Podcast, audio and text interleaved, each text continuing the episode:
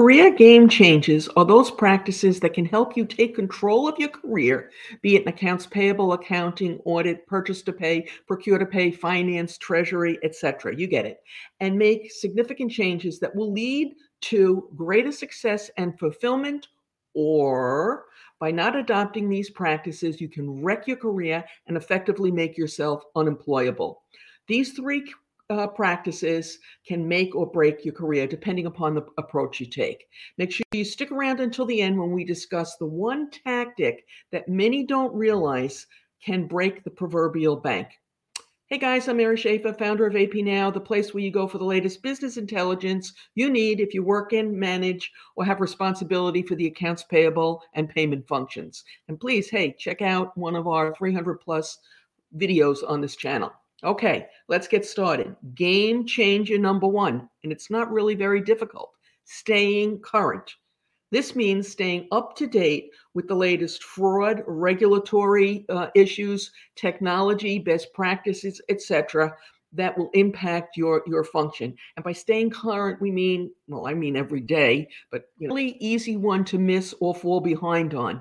If you don't regularly read and listen to industry updates, you'll find that before you know it, a week, a month, six months, a year, two years have gone be, be, gone by, and you are slowly becoming outdated, becoming an, a dinosaur in your industry.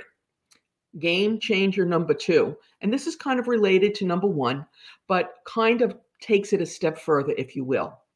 And that is continuously learning and adding to your skill sets. The fields are continually evolving, and the skills that were in demand yesterday may not be relevant tomorrow.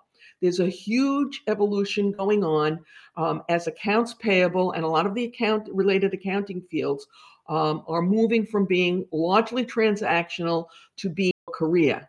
Um, listening to this step on uh, this talk on this channel is just the first step in the right direction.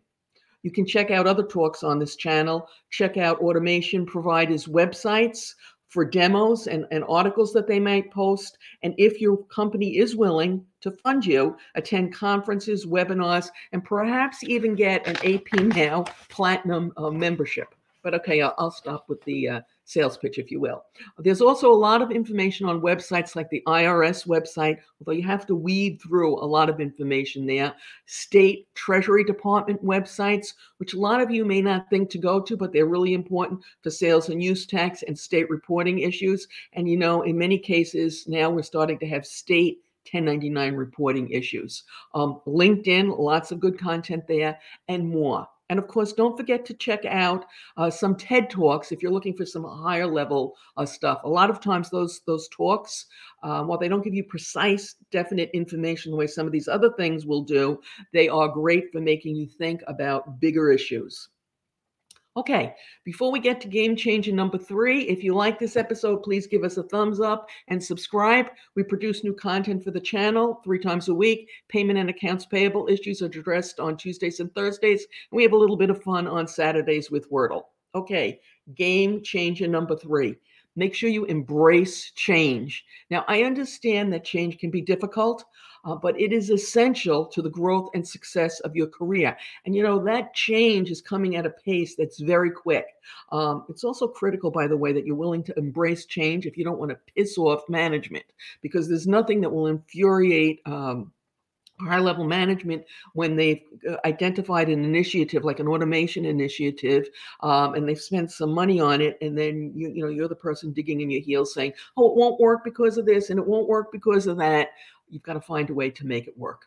Okay. To adapt and thrive in the face of change, it's important to be open to new ideas and embrace new technologies and be proactive in identifying and addressing these potential challenges. Ideally, you want to be the person who's identified it, come up with the idea, come up with the suggestion, not have management or somebody at a higher level uh, hearing about it at a conference and then you know coming and bringing the idea back and kind of shoving it down your throat.